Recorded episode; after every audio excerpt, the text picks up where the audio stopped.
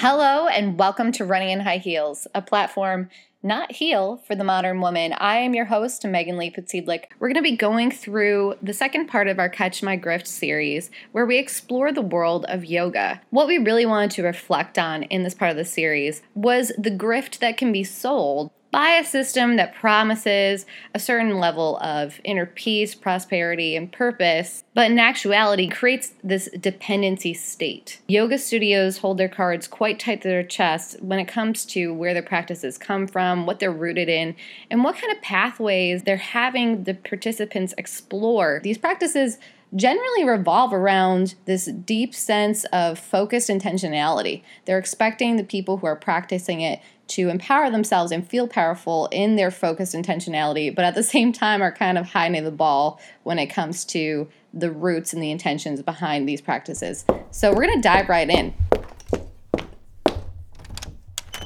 Today I'm here with Meredith Howell, who wrote The Subtle Art of Hiding in Plain Sight, Yoga Edition, and Mackenzie Hilton, who wrote Wake Up and Smell the Essential Oil. So we're going to just do a brief discussion because they released their two pieces and we've had a lot of different responses and a lot of questions. And instead of releasing another piece, I thought that we would just have a little conversation. So we're going to do a couple questions and uh, yeah, so sit back and relax and enjoy the show. I am relaxed. Perfect. Did you put on your essential oils? yeah, patchouli and lavender. Right, right, on your on your temples. Yeah, yeah. exactly.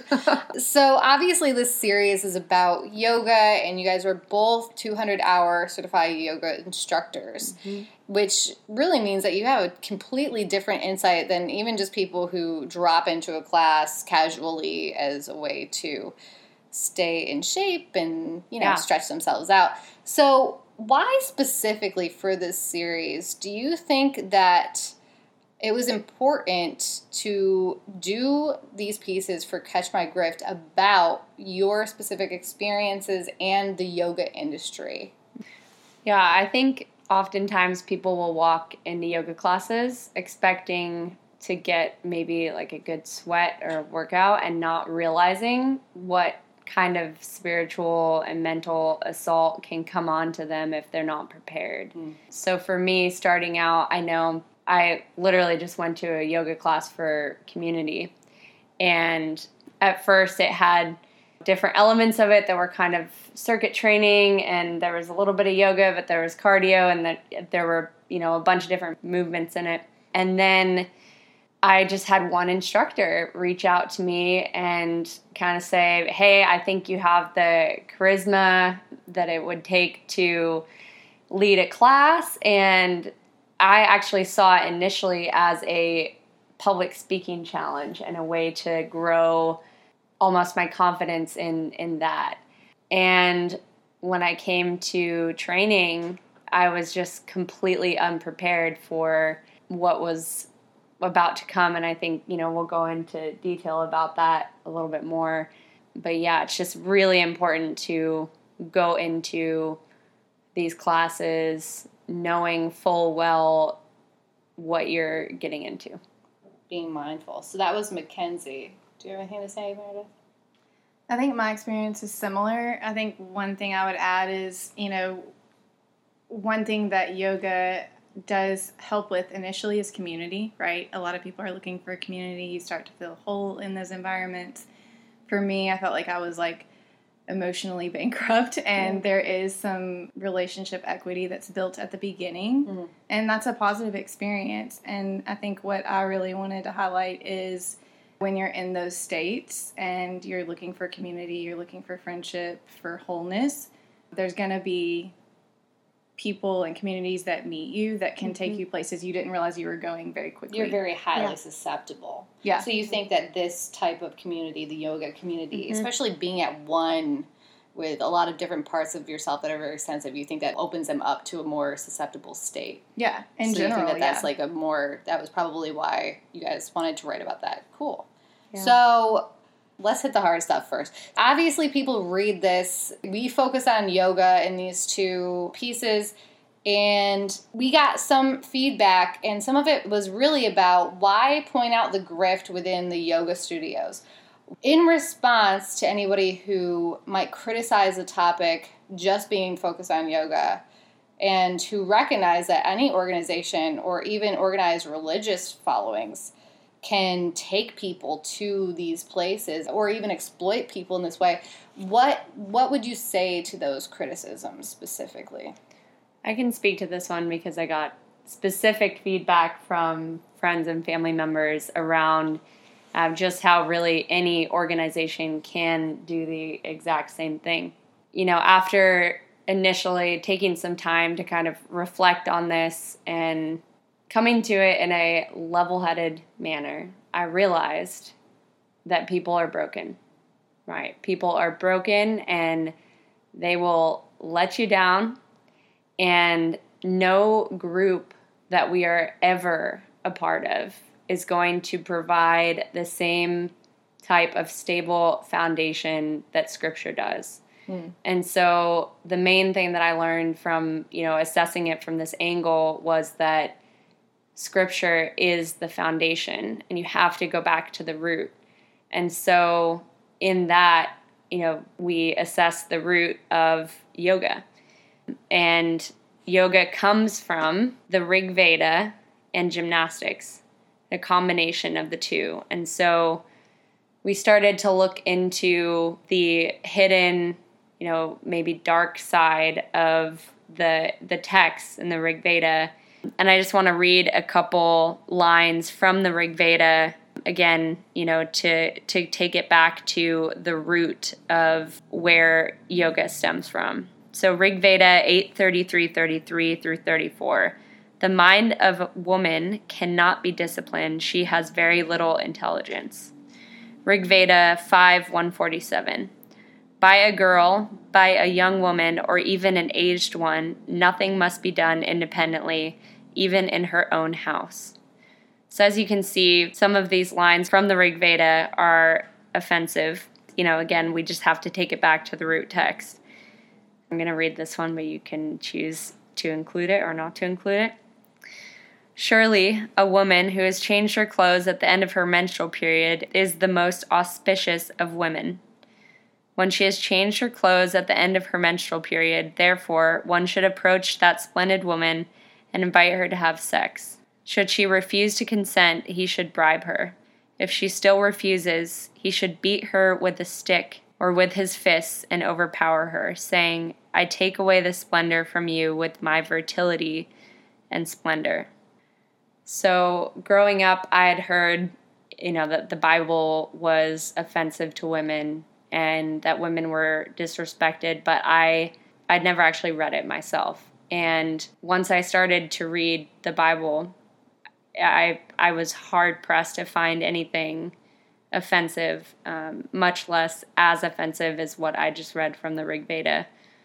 So, Mackenzie, you really focused on uh, your your perspective, even in your piece, was you found the truth rooted in Scripture as a Christian, mm-hmm. as a new Christian, but it doesn't really matter when you become a Christian, and you realize in reflection that what you were seeking in something like a yoga, and could be really seeking in anything, was coming up empty. But you didn't know what was missing until you found it within scripture, within Christianity. But then we got Meredith, whose her piece really went to the root of, of what does it mean that this practice is rooted in these things. What does it look like and how does that translate and how do we buy into it? And if you want to kind of go again, we're looking at the critique of people who might say, why pick yoga when you could have literally picked any organization? Why specifically, Meredith, do you think that it's really important for people to understand the grift that happens within these types of yoga studios? What I see in most other organization systems, practices, is it places ultimate power in man's hand. We just have to read history or look around to see what man does with power, right? Right. And so I felt like when you talk about a grift, like I felt like a lie was sold, even though it's kind of like when you open a present and it's got like pretty wrapping and whatever, and you keep opening boxes and you get down to it, and it's like a piece of coal. Like that's kind of what it felt like because It was like wrapped in these beautiful ideas. You know, I talk about and even like self empowerment, Yeah. not just like a power structure that you play into. They're telling you that you're going to have this ultimate right power. and people want to hear that. I lo- like Mm. we all loved hearing that. Mm. like people like to hear good things about themselves. But like going back to what you said about the foundation is you got to be careful what your foundation is built on. Like what happens when you're at the end of yourself really though? Because if you read it it's about how you somehow transcend all of reality even though you still exist on this earth. What i found in the bible and christianity is it's the only place that can answer all of these hard questions Yeah. of life of existence while we're here Mm-hmm. answers the question of evil answers the question of love purpose all of it right right. if you are transcending this current reality it actually takes away the ability to love others the ability to You talking is pointing out a very stark contradiction, and now I'm thinking about your piece and reading it. Is one, it's selling this self fulfillment enlightenment. Correct me if I'm wrong. And that's a grift that is it's a never ending pursuit. You can't actually get to the end of it, though they say that they that you can. But you went over it in your piece that you're detaching from everything that creates this reality. So can you really get there by still being here? Also, though, it's giving you answers with some of these random gods and random Mhm. warrior gods and stuff. So they've got on one hand saying you are the ultimate ruler of yourself and your body and your your empowerment and your enlightenment, but then also it's rooted in these salutations or they give you a prescription of Mm. how to Yeah. tran like two sides. Yeah. They're, they're playing both sides of the coin here. And it's bringing you back to it's prescriptive The- self empowerment basically Yeah. you know? right. Wow. It's bringing you back to the original sin, which is you can become God. right. You can be the and center so, of your own universe. right. So if Hmm. you think about it, then accepting that we're all part of this universal consciousness and we're all tapped into this this one thing, and all you have to do is accept and tap into it Hmm. to be God. It's it's empty. It's, It's- it's, it's- so it's it's, so close and then misses a piece just like Yeah. every false everything is like it tastes like the truth it looks like the truth it Yeah. smells like the truth but it's not Mhm. quite the truth Mm-hmm. how sad Yeah. interesting going off of that oh i had another question Good, because good. i was like man I, it made me think about a couple other things but when you were okay so let's go back to this i know meredith was a christian before and then did yoga correct and what in those moments like when you're in the studio and you're teaching at what points did you go mm, this something again going back to that pretty package that you just opened up but it ends up being cold at what point did you realize this is not what i thought it was I had a really hard time with people that were saying the same things that I am saying now. In fact, someone tried to have a conversation with me and said I wouldn't teach yoga because what if that led someone into Hinduism? I mm. would then, you know, have been basically the key to that door, right? If I was mm. teaching yoga. And, you know, I kind of ignored that and went ahead and proceeded with teacher training and totally bought into everything. Then I had a friend take my class a couple of times and they said to me, I want you to realize like how much you have people's mind and bodies captive within a yoga class. So you need to be careful of what you say. And I I've ne- I never thought that. Like I mm-hmm. never thought that mm-hmm. I had any sort of like I knew I was saying encouraging things, but I didn't realize like the gravity of what I was saying and how it mm. could possibly influence people's lives. So when my friend told me this, I'm thinking, wow, I really need to evaluate what I'm teaching, what I'm saying.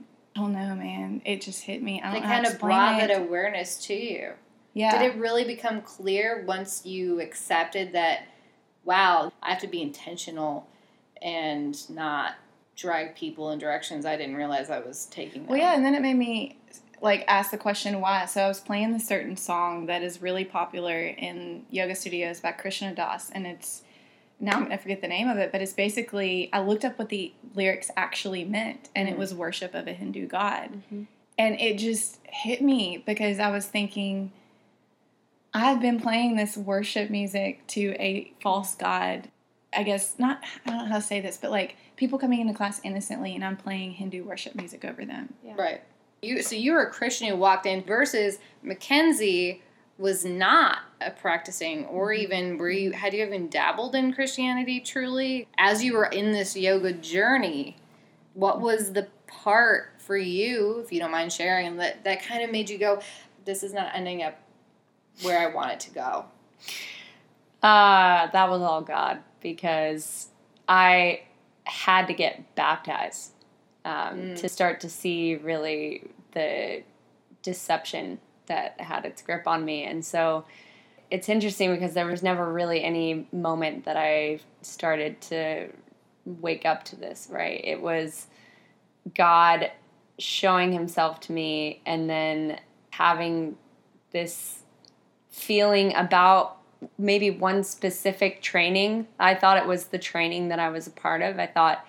you know, when I met Meredith, we taught at the same studio. Again, like there are no coincidences with God, but we did go through a similar experience. but it wasn't until we started really diving into those experiences that I understood why I was so broken down and defeated and empty and depressed. And during that time, that I was an instructor and again performing more or less in front of a crowd of 40 or 50 um, and just just empty on the inside.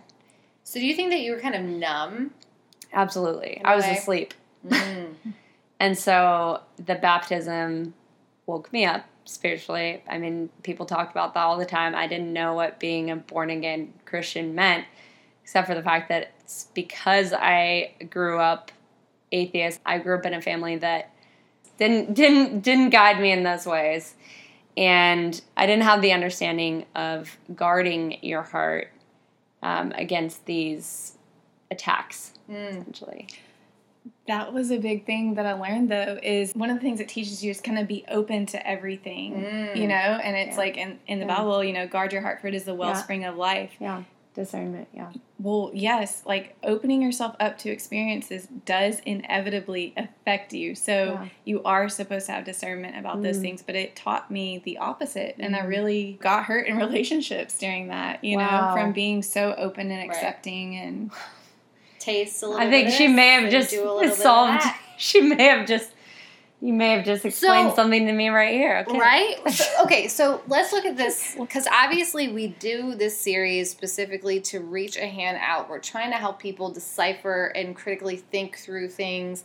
But it, what I'm hearing from both of you is almost a numbness that you might not have even been able to recognize the veil is really over you. Yeah. And so what what would you like obviously people are listening to this, they might not agree at all. They might be Mhm. thinking you guys are ridiculous for this is just a this is peace loving, you know, chakra aligning. I don't really know all these terms, but Yeah. you know what I mean.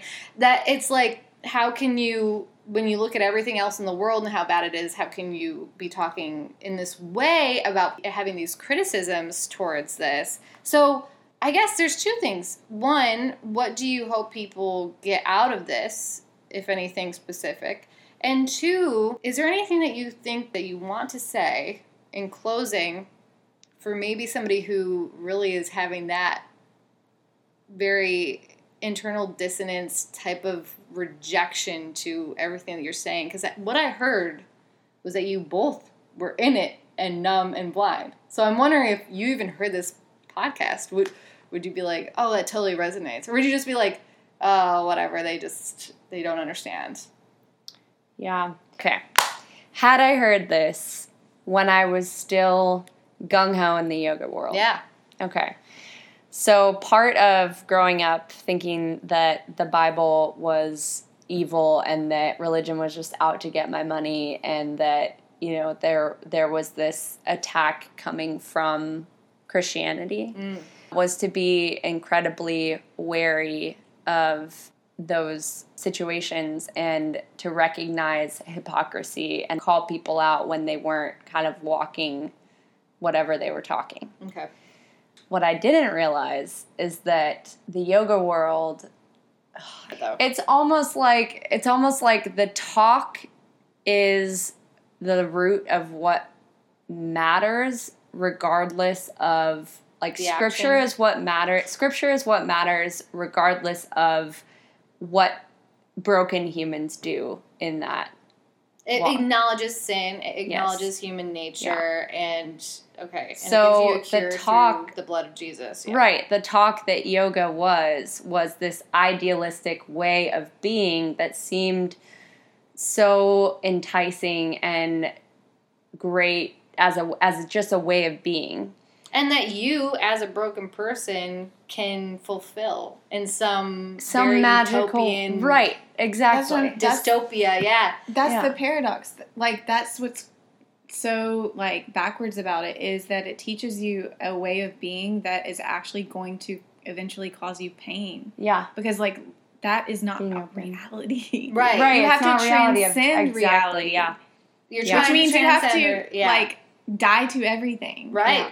Right. Which is weird. Maybe we shouldn't say that because like the Bible teaches like die to self. Like yeah. But dying to everything is not the same as dying to self. Right. Because Sure. dying to everything is literally dying to every input, sensory, and Mm-hmm. everything that has to do with this dimension in existence, and that's Mhm. very s- a You're- totally different yeah. expectation than dying to self. Yeah. Yeah, Hmm. absolutely. You're choosing not to participate in the world. And honestly, that is pretty much impossible to do in our Western society. Right, Like, you have to participate. right. Uh, it might be possible It's in really other cutting areas, yourself really off from the senses. We've talked about this before, Right, but right. it's really, and the truth about that is really you just get really good at recognizing input sensory and then rejecting it as soon as it Yeah. comes in. You're not actually ever getting to. You get really good. I mean, you hear the stories about those monks who can Mhm. do all that, have all that uh, crazy Yeah. control Yeah. over these things in their mind that controls the body. It's insane. The human body and human mind are powerful, Mhm. powerful things. Yeah. So of course it seems like if I just strive a little harder, if I just go to a few more yoga classes, you know, like I can I can actually transcend this. Right. But And there was a point where I've talked to you guys about this before, but I was dependent on my practice. And I think that's something that would appeal to me as a practicing yoga instructor student. If I heard this, I would want to reflect on my relationship with yoga and if I was using it as a vice or a way to cope with daily life Mm, okay. because anything that is something again to control. yes i would i'd get to the point where if i was stressed at work or in a relationship or something i would say i i don't care what gets in my way i am going to get to that studio i'm going to get on my mat and i'm going to practice sweat out half my body weight and solve this problem that way and the issue with that was that i was dependent on the studio the environment and executing that workout versus what I've learned to do in prayer, which is if I'm having a difficult conversation, I can pray in the middle of it and get that peace and surrender it to God. and surrender it to God instead of having to make it to a physical location, do a physical workout, and then release some sort of endorphin energy into the it's it's just a completely different independence that Hmm. and the freedom that didn't exist before.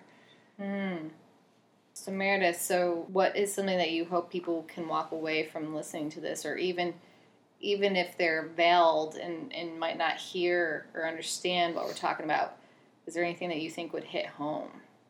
I think more than anything, and actually some of the responses that we've gotten is just awareness Mm-hmm. of the root, right? Mm-hmm. So there's always fruit to a root or not, Yeah. but like really pay attention to if I continue to grow my tree off of this root with yoga, with the beliefs of yoga, what does my life end up like? To not just accept ideas because they're in pretty packages. It's like this you know, avoidance of suffering, detachment of suffering. But part of what the Bible teaches us is that suffering is actually necessary. And we know this because we mm-hmm. have been children before mm-hmm. and gone through suffering that taught us. Mm-hmm. It's so interesting because again, this practice literally asks you to take in the input and then reject it. But then mm-hmm. they want you, they bait you and want you to believe everything that they spoon feed you. So Yeah. it's two contradicting ideas. Right. This is so interesting to me because this is like psychological warfare. Yeah. And it turns into such a rabbit hole so quickly Yeah. because on one hand you're completely self-sufficient and have to rely on it's like the ego is inflated all that i need is within me Yeah. but then on the other hand you're like so dependent and you don't have all the answers from within. You have to do all these practices to open and unlock these doors. What a weird contradiction that seems so obvious but it's not. It's such a paradox. Yeah, exactly. Because you touched on something really important, and that is that the other side of the coin that we experience, instead of people destroying their own lives, was when actual destruction came into their lives that was significant or not, Mm. they could not handle it. Right. They had nowhere to turn to. And so, if it was a relative getting sick, anything like that, there was no asking for prayers, nothing like that. It was just complete and utter mental breakdown in the studio. because you're not Couldn't actually your handle own it. god Exactly. wow Nowhere to turn to. So it's empty in joy and empty in sorrow. Yeah, there's no stability. I think it takes your backbone.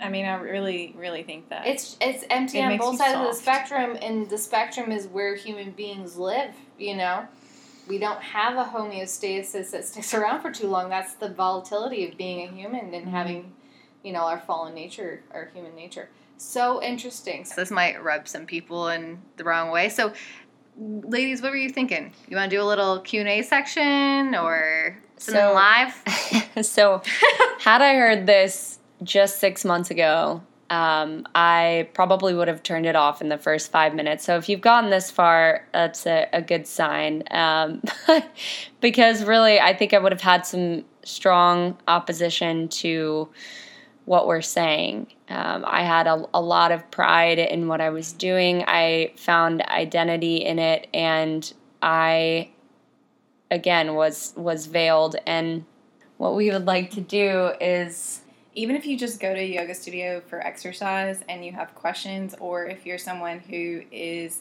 fully bought into this belief system, I actually really want to hear your questions. I want to know what you're thinking or what stood out to you, what you disagree with, and just have a conversation. Cool. Well, what we'll do is we'll put a little thing on Instagram and you could submit your questions.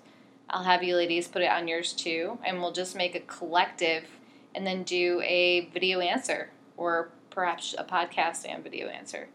So if you're interested in answering any of those questions, make sure you go follow the Running in High Heels podcast on Instagram to submit the questions. And yeah, we're interested to hearing what you guys have to ask and think. Thank you guys so much. Bye. Say bye, guys. Bye. Aww. Thank you so much for tuning in to Running in High Heels. If you like what you hear, please click and subscribe. Give us a like. We're on Instagram at Running in High Heels Podcast. You can also listen to us on iHeartRadio and other podcast streaming platforms. And as always, keep living your beautiful life while running in high heels.